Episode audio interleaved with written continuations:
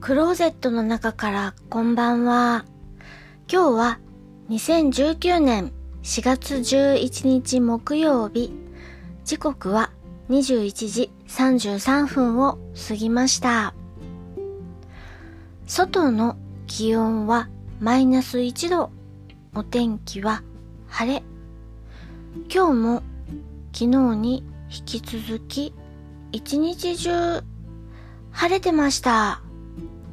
今も星がよく見えています。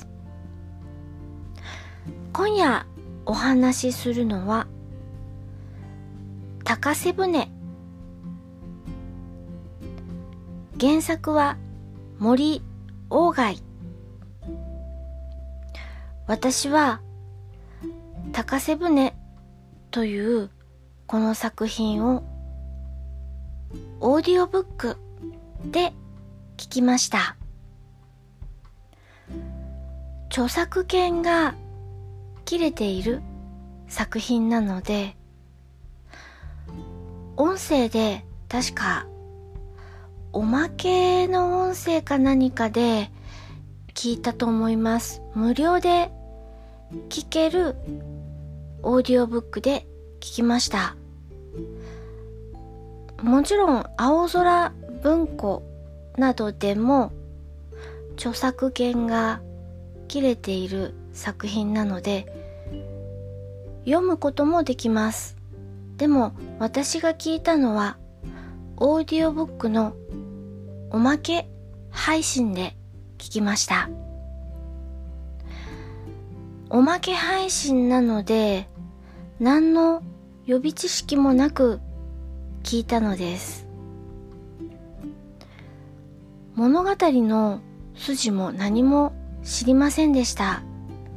でも、この作品を聞き終わって、なぜだか私泣いていたんです。これは江戸時代のお話です。舞台は京都。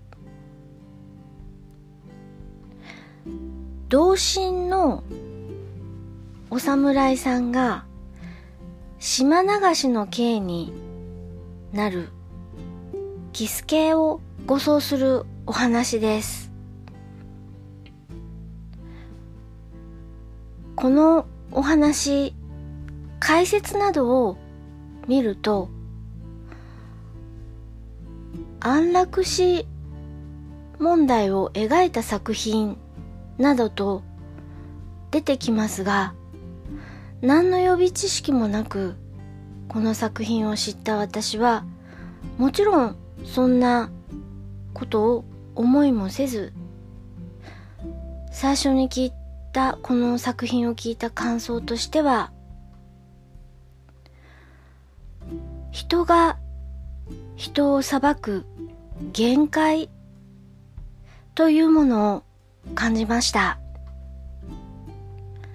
この作品とても短いので読んでもすぐに読めるし、オーディオブックで聞いても30分ない20分、25分くらいの時間で聞ける作品です。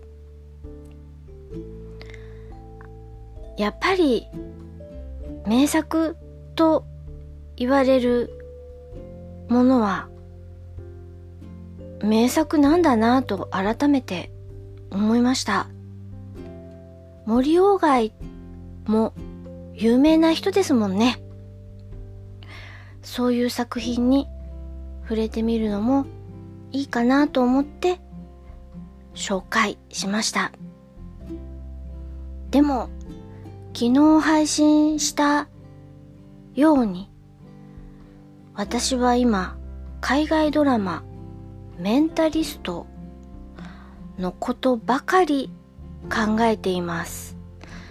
もう私の脳みそはメンタリスト脳になっております。なんだか寝ていてもメンタリストの夢を見ているような朝目覚めると一つ事件解決したなぁみたいな感じで目覚めたりしています。どっぷり使っちゃってます。なので、ちょっと前に聞いたオーディオブックのお話をしました。まだまだしばらくメンタリストマラソンは続けていきたいと思います。聞いていただきありがとうございます。北海道夕張からお話はゆいまるでした。おやすみなさい。